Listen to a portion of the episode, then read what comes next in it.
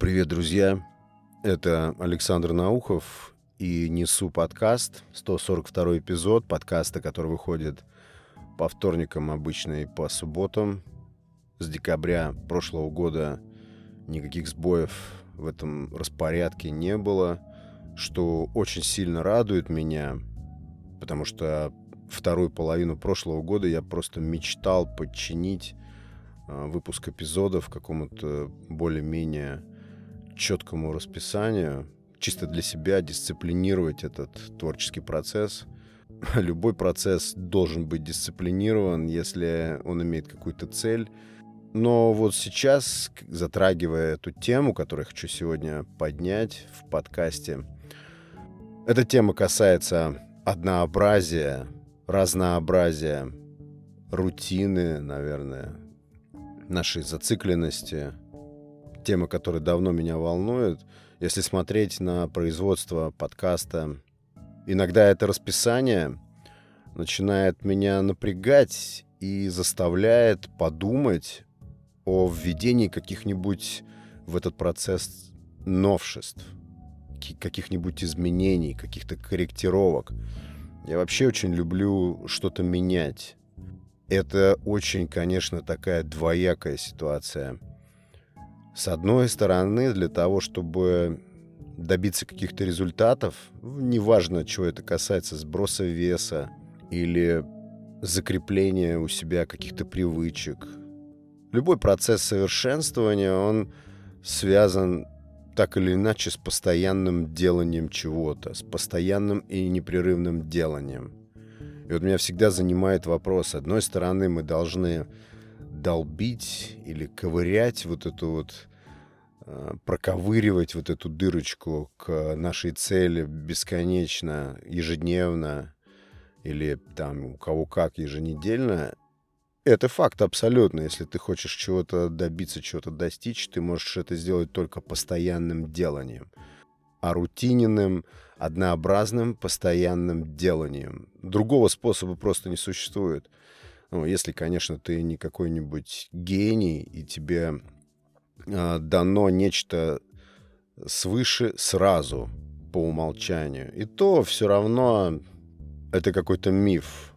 Я не свидетельствовал своими глазами существования таких э, гениев или талантов. Мне кажется, что естественным, свойственным природе даже путем к любому какому-то успеху или вообще к цели является непрерывное постоянное делание, пребывание в процессе. И неважно, что это. Это шаг за шагом, рутинное, порой нудное, но делание, делание, делание. Только так. Я не знаю, может быть, какие-то другие существуют способы. Я хочу поблагодарить слушателей, которые присоединились к подкасту вот в последние дни о чем говорят цифры подкаста. Спасибо вам за доверие. Я всегда стараюсь предупредить, что далеко не факт, что это доверие будет оправдано, потому что мы все люди разные. Я здесь говорю об абсолютно разных вещах, но судя по тому, что здесь вырисовался уже кружок интересных и хороших людей, а здесь абсолютным фактом является то, что круг слушателей подкаста — это интересные люди. Мне очень нравится, что подкаст собирает или объединяет э, людей прогрессивных. Мне вот это очень нравится, мне это очень импонирует. Для меня понятие прогрессивный человек — это человек, который наблюдает за тем, что происходит вокруг. Человек, который живо воспринимает все, что происходит вокруг. Человек, который любит учиться, человек, который любит познавать новое, человек, сознание которого открыто для каких-то познаний, для вдохновения, очень важно. И, конечно же, фанаты самотрансформации, фанаты перемен, люди, которым интересно заглянуть в какие-то потаенные уголки нашей жизни, куда, ну, я так скажу, да, большая часть людей заглядывать не собирается или даже и знать не желает о существовании таких тайных уголков. Поэтому я сердечно благодарю всех, кто присоединился к подкасту. Благодарю всех, кто давно уже следит за подкастом, слушает, рассуждает вместе со мной. Спасибо. Особая горячая благодарность людям, которые оставляют комментарии, делятся своим мнением. Я уже говорил однажды, что меня, с одной стороны, вроде бы сначала не волновало, кто там пишет и кто что оценивает. Но какое-то время назад я точно определился, что мне это нужно, мне это нравится. Возможно, даже я впадаю в какую-то зависимость от этого, но не бог весть, какая зависимость. Я знаю одно, что я вам благодарен за, за связь. Вот что для меня важно, за связь, которая возникает между нами, э, незримая, но крепкая, важная не только вам, поскольку вы слушаете мои материалы, мои мысли, то, чем я делюсь. Но и для меня тоже важна связь с каждым слушателем, с каждым из вас, поэтому я питаюсь этим процессом. Огромное спасибо, кто этому каким-либо образом способствует. Потому что это всегда живые эмоции, всегда обмен энергией, который всем нам важен и который, в принципе, так прост, но при этом, да, жизненно важен. Да, еще кое-чем я хотел поделиться. Друзья, если вы находитесь в поиске, что почитать, если вас интересуют э, глубокие, но при этом простые философские какие-то трактаты, да, это речь идет о философии, но я сейчас буду говорить именно о прикладной философии. Кто слушает подкаст давно, он знает, что я не люблю каких-то пространных или пустых, слабо применимых к жизни размышлений. Мне очень нравятся вещи, которые можно имплементировать в жизнь прям в ходе чтения. Вот такого плана мне нравятся книжки. И сейчас я как раз такую книжку читаю и хочу вам порекомендовать ее.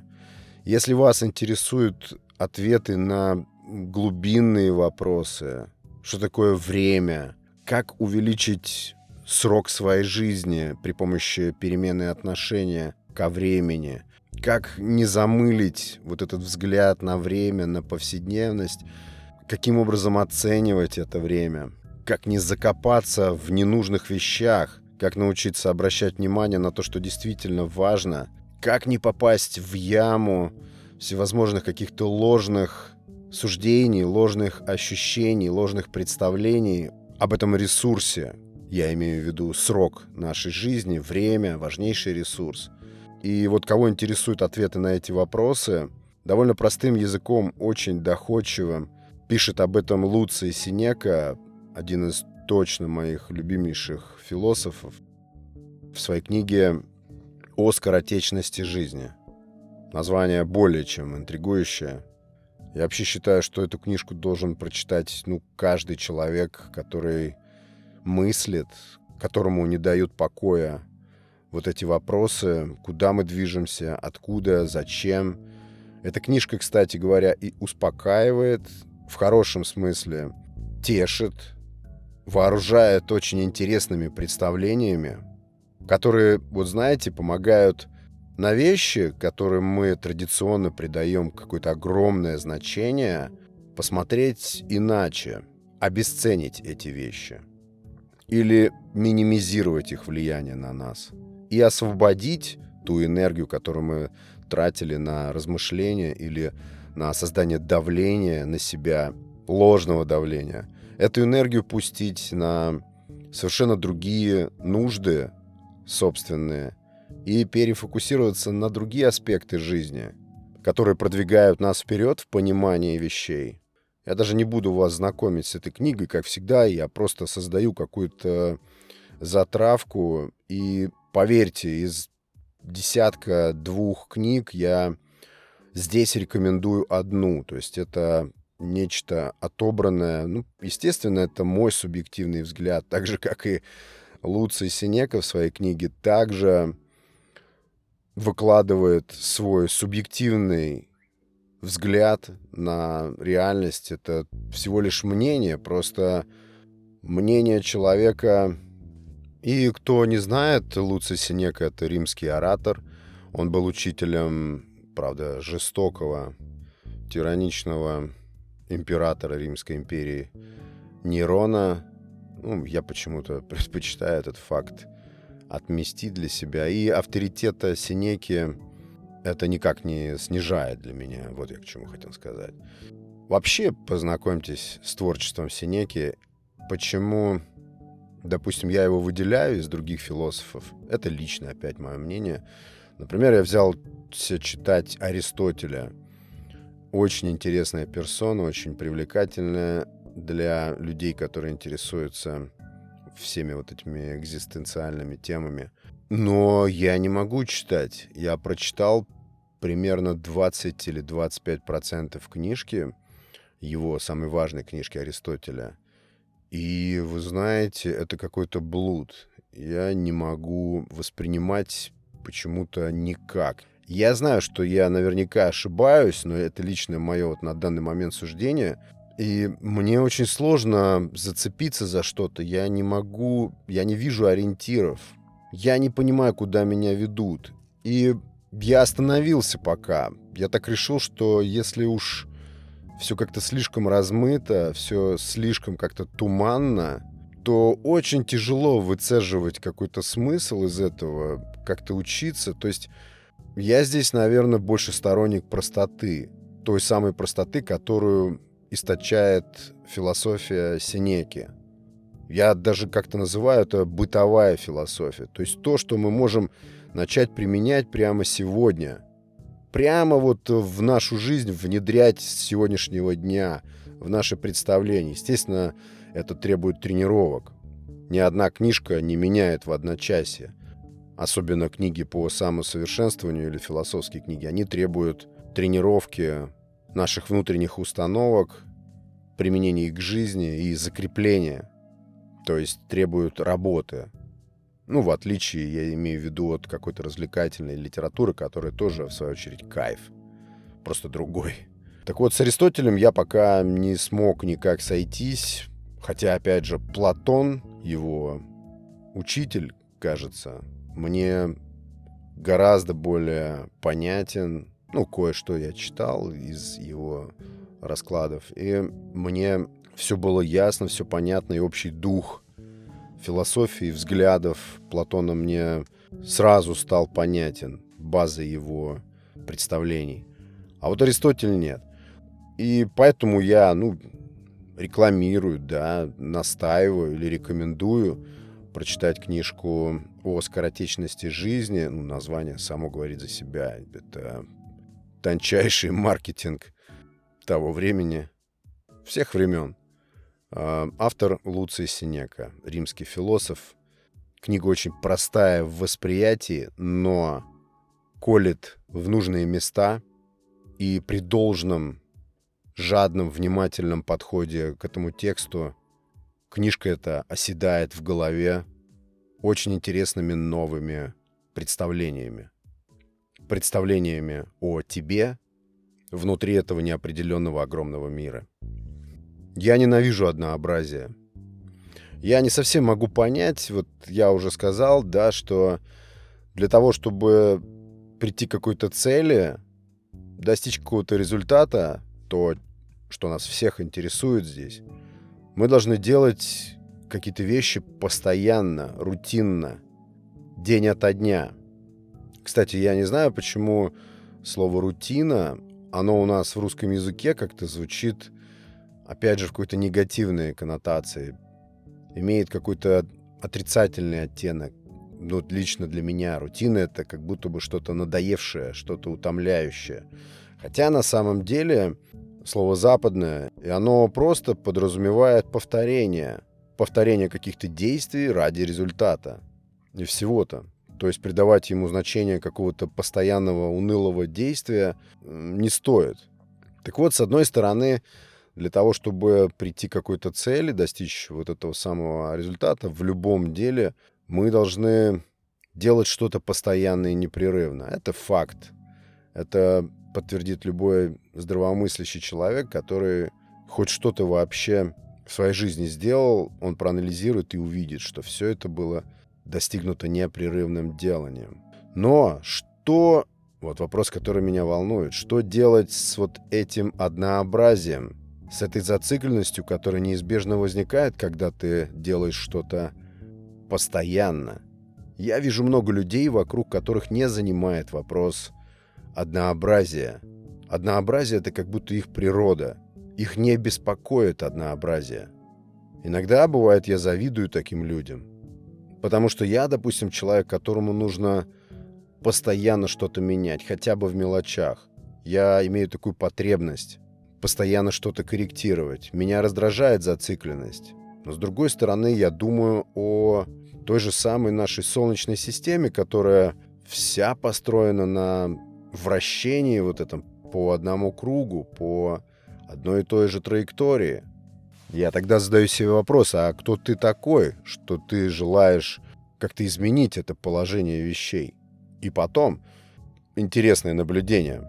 Замечали, что любое действие, которое встречает нас поначалу новизной, каким-то пучком новых эмоций интересных, через какое-то количество кругов, каких-то повторений – становится скучным, становится привычным, становится обыденностью.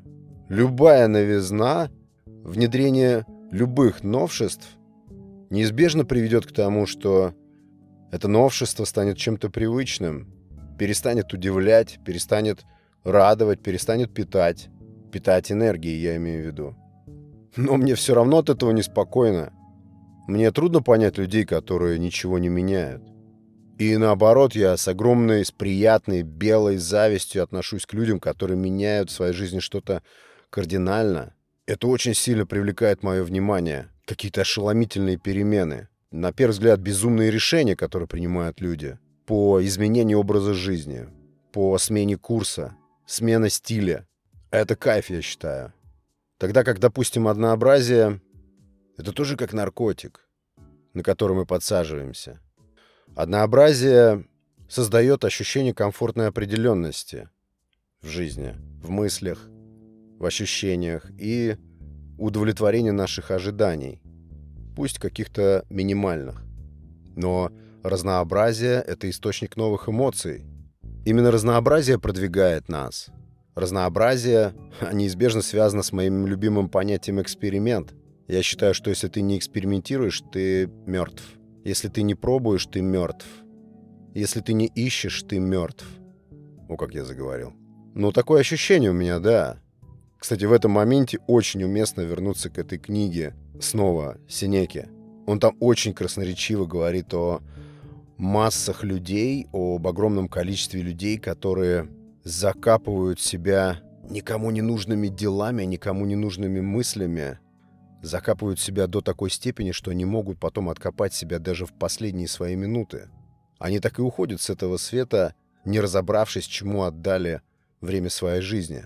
Но если посмотреть на природу, природа постоянно меняется. Нам вообще так ничто не подбрасывает сюрпризы, как природа, природные явления. 30 августа все изнывают от жары, стоит невероятная тропическая жара, и через три дня уже пахнет снегом, вот она аналогия. Вот оно разнообразие. То есть разнообразие — природное свойство. А если природное, значит естественное и свойственное также и нам. Но если мы хотим быть эффективнее, если мы хотим быть более прогрессивными, более продвинутыми, разнообразие должно быть практикой. Стремление к разнообразию должно быть одним из навыков э, в нашем инструментарии.